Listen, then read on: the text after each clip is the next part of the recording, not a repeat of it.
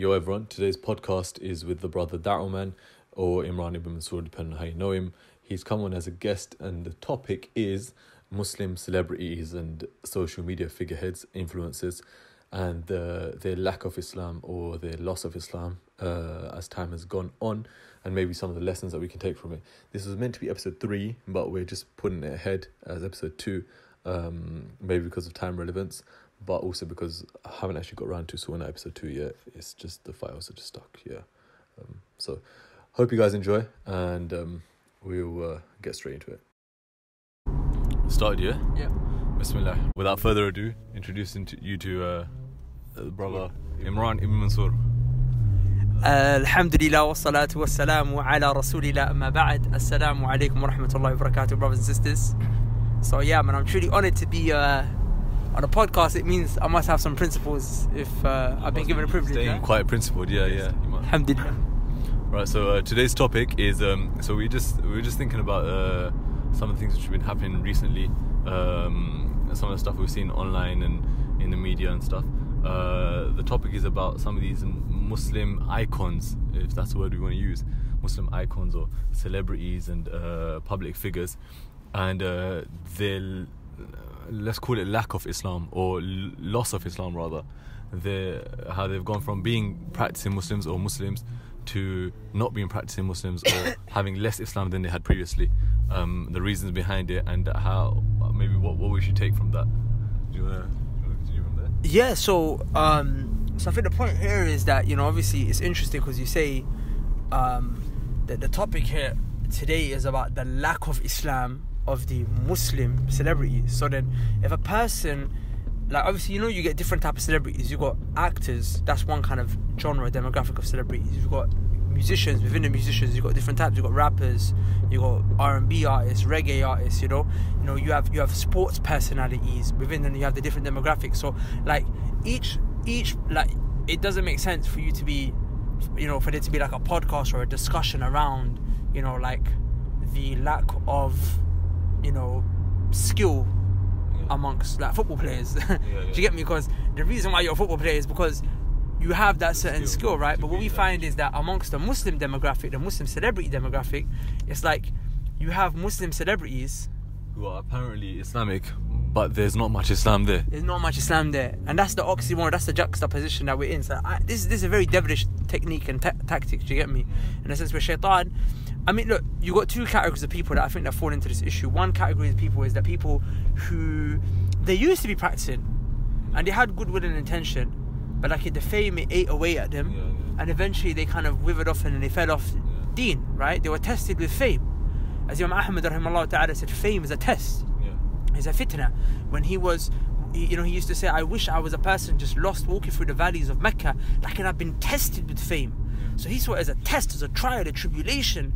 People don't see it as a test, trial, and tribulation because it takes a person's iman away, and I think we could discuss more about exactly how it does that. The other group is a group of people who they never really had any any religious um, Inclination. uh, in- inclination or or they happen to just be Muslim by name, but but it weren't like they were they were they were good at Islam if, if that's even the right way of saying it. Like the same way a football player would be good at football, right? Hmm. It's not that they were good or or, or, or on, on their deen, but they were very smart and manipulative about how they got fame. Now, for example. I came from the music industry in Jahiliyyah. One of the things that I know about people firsthand, people who couldn't who, who couldn't bust it in in the music industry, they tried to break it as nasheed artists because Yeah. the competition was less. And I actually have a very good friend of mine, whose name I won't mention on mic because he would probably wouldn't like me to, you know, mention it without his permission or whatnot and so on and so forth. But he also was a rapper. Alhamdulillah, Allah guided him. He used to perform in like clubs and bars and whatnot, right? Yeah. So one time he was performing at one event where they invited him to perform at one at one Muslim event, right? So he came and he rapped and he done his thing, and there was a very famous nasheed artist that was present at that at that at that event. And that nasheed artist must have said to him at the end, he said, Look, you got you got lots of talent, bro. But he said, You need to change your style, you need to appeal to the Muslims a bit more. Yeah. And he was like, Listen, with all due respect, bro, why am I gonna appeal to the Muslims? I I actually he was he was one of those guys who he'll, he'll, he'll rap and then he'll tell you, Don't listen to me because it's haram. Yeah. Like he was he was principled. Yeah, he, knew, he knew.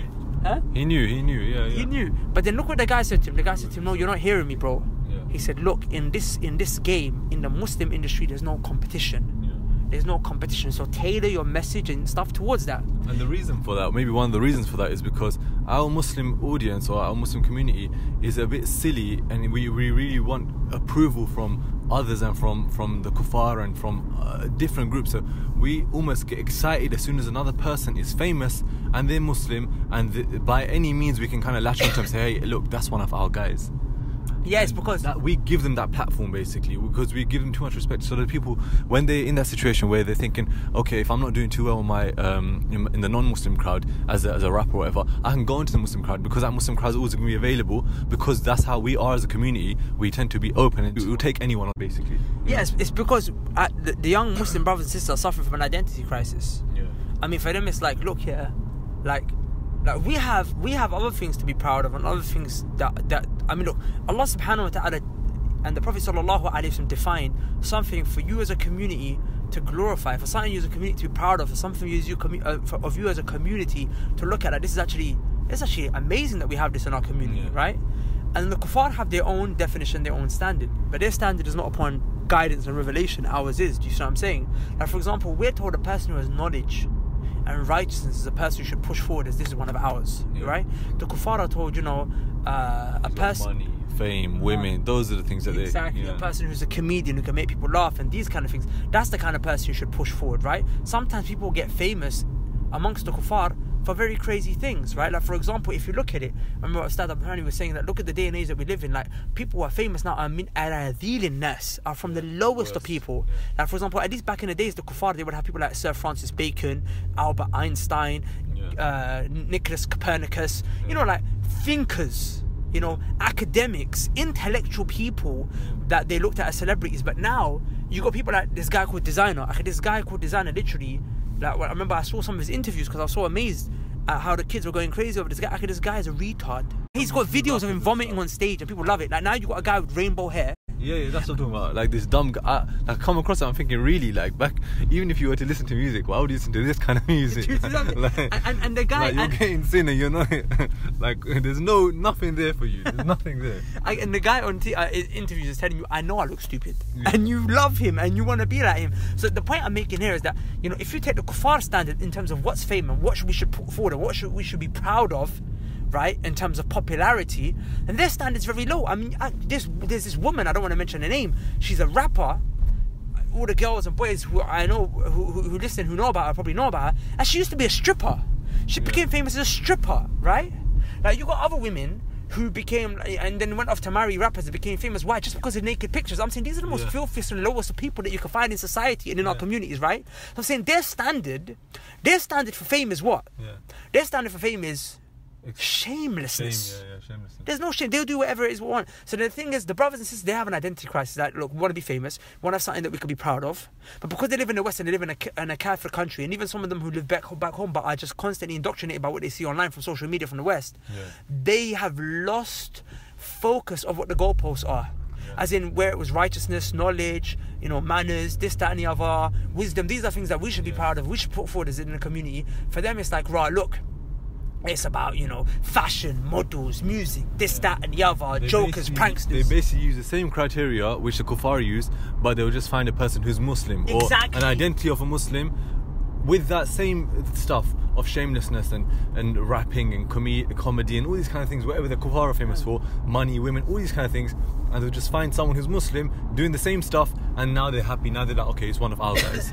but really he's not one of your guys. He's one of their guys, and he's just taking you as a crowd so he can build himself upon you. And he do that intentionally. Yeah. Like for example, How like many times have we seen this? How many times have we seen this? Yeah, I mean, look, look this Adam Saleh guy. Like he used to come and do these Muslim experiments, Muslim this, Muslim that. Got stopped by police because I'm dressing like a Muslim, dressing like a Muslim in the streets, praying in the streets, and then eventually came up with a very filthy, like sexually kind of you know provocative uh, music video, which everyone was. I was actually quite happy to see that a lot of the young youngers were actually appalled at what he put out. But then he came out on an interview on BBC Radio or Asian Radio or something like that, and he was, and people were asking like, "Look, you came out as as a person who was kind of representing the Muslim community, like what happened? Like, isn't it kind of a bit mad that you're kind of doing stuff that's anti-Islamic? And he was like, no, no, no, no, no. Like, basically, let them man do whatever they want to do. I'm gonna do what I want to do. I, I, don't really care. Do you know what I'm saying? And then we have issues like this where, like, how many people? I remember people used to say, I'm so happy that you know One Direction has a Muslim member in there, Zayn Malik. But then is they man, man even Muslim? Like the guy himself is telling you, I don't Yeah. consider myself to be a Muslim anymore. Exactly. You know what I'm saying? So Islam was never a part of their life, and they and, and, and what they were doing was un-Islamic from the beginning. It was never an Islamic thing. Do you see where I'm coming from? And now you only realize when the person has come out and done something which is so extreme and so clearly against the religion, whether that, that's what this explicit sexual uh, music video he did, or it's coming out and saying you're not Muslim, or taking a hijab off, whatever this thing is, and where everyone knows now it's so bad. That's when you have, oh my god, uh, now you have a problem with it. But why didn't you have a problem when those people were taking that path beforehand, misleading you the whole time, and you were you were getting further away, away from your religion as they were getting further away from their religion. You could see it happening, and only when it comes right to the end, you realize, oh, they're doing something wrong. Act, so, you know, sorry, you know what's dangerous about that is that you know it gets to a point, just there, uh, it gets to a point where you know what? Yeah, sometimes they're so deeply in love with the person that it's too late because it because you know when they do go down a certain path, whether the path be sin or bid'ah or kufr, they're so in love with them that they're blinded by the love of the person that actually they follow them down that rabbit hole Yeah. where as in they don't like for like like for example they they won't they'll look at you and they'll tell you why are you still talking bad about the person? Why are you backbiting? Make an excuse for him. And then they will just carry on doing what he does. Like for example Dina Torkia right? Like our sister has she started off may Allah forgive her you know uh, doing certain things. There was music. At least she was wearing hijab. Maybe a abaya abaya kind of disappeared. This happened that happened. Makeup came out became a turban. Till now she said I don't wear a hijab anymore. And how many girls And they didn't have I followed her. Yeah, they didn't have a problem with it when they could see that it wasn't hijab a long time ago. And she said it herself when she's explaining. She said that I didn't consider myself hijabi for what, three years or something. Mm. So she wasn't in that position for three years. But for the last three years, you had no problem with her until just now when she said, "I've actually taken that cloth off my head." But it, it, it was so so long ago where that already happened, and you only have a problem now. You should have seen that deterioration a long time ago, and rather than following them down the, that rabbit hole, you should have done something about it and be like, look, I'm not following these people. I'm not gonna follow behind them the whole time. I'm gonna take the right path. I know what the right path is. Let's be real. We all know what the right path is. In reality, we all know what the right path is. It's just about whether or not we're actually bothered, we care enough to take it. Because, like, if you knew you were gonna die tomorrow, you would be on the right path. But we just don't care enough. That's the reality. Yeah, we're sleeping like. But you see, that's the sad thing is that you know you're saying that some people they they, they realize now. I'm saying majority of people don't even realize. I'm saying Yeah, I'm yeah, saying I'm saying these hijab YouTubers have single-handedly destroyed a generation of Muslim girls. Okay, where the majority of people who watch them are girls that are like under 18, 14, 13, 12, 16 year old girls. So now, now they they're growing up in a world where their role model, their Islamic icon or celebrity role model, person they look up to, Dina Torkia, Yeah. she's basically saying it's okay to not wear the hijab so you can blend in with the kuffar, Mm. right? So them, I'm saying, I'm saying they're not gonna like the, the older girls who've got some deen are looking at that kind of like, raw. Dina, Dina's gone a bit too far. Yeah. Zayman's gone too far. Adam Saleh's gone too far. But majority of the young girls who follow them, they're not thinking like that. They're just Yeah. thinking this is the natural progression. This is the natural way to Yeah. be. This is the natural course there should be. And for them, akhi, they're going down a bad way. So, I mean, like, wallah, my advice would just be, you know, don't follow as as Abdullah ibn Mas'ud radiallahu ta'ala anhu said that's why we should always stick to the path of the Salaf the Salaf gave the best view. Do you know what I'm saying? The best advice. He said if you're gonna follow anyone he said follow those who are dead. Yeah. because the ones who are alive are not saved from fitna tribulation. Meaning the ones who are alive you think that they're good today right? But they could fall off tomorrow if you're following them you'll fall off with them it's best what you do is you stick your, you stick to those who are already dead because we know that they died upon guidance Yeah. that's why we say stick to the Prophet Sallallahu stick to the Sahaba, stick to the Salaf, stick, stick to the scholars who are dead. We know what they died. Even today, Ustad Abdul Rahman will not mention scholars who are alive. He says, Yeah. why? They're not safe from fitna. Exactly. He will say, we only mention the scholars who are dead. If you're going to hold on to them, we'll hold on to the role models and the people who are Yeah. dead. Because the ones alive, I mean, let's just say the ones who are good, it's not guaranteed they're going to be good tomorrow. And to be honest, a lot of them have confused you. You think they're good, they might not even be good, man. But subhanAllah, you want to also, do you yeah. you want to round up because I'm having to Priorities, yeah. yeah. um, round it up. inshallah. yeah, I just want to. Yeah, you- you summarized what what we were trying to say at the end of the day. Um, even us right now, we're giving this uh, maybe advice or putting our views down on this, but uh, reality is we we can't guarantee guidance for ourselves as well. So you don't follow us. You like that's why i we're not here for. We're not. No one's here for views and fame. Whatever. No one cares. You follow the right people. You know who they are. We know who, who they are. We're just telling you follow the the the knowledge is there. The sources are there, right? so just follow that instead and stop following, taking these people as your role models because they're not going to be on the day of judgment. They're going to dismiss themselves. They're going to they're going to basically say, "Look, I had nothing to do with these people." And uh, what are you going to do then? You can't say, "Oh, this person misguided me." This is all down to yourself at the end of the day. Allah said, وتقطعت بهم الأسباب. They will cut off ties from you. سيكفرون بعبادتهم. They will disbelieve in your worship of them. Yeah. Because some people it takes it to a level of worship. So they will they will deny you on the day of judgment. In fact, you will say, as Allah says in Surah Al-Ahzab, Allah though we follow them.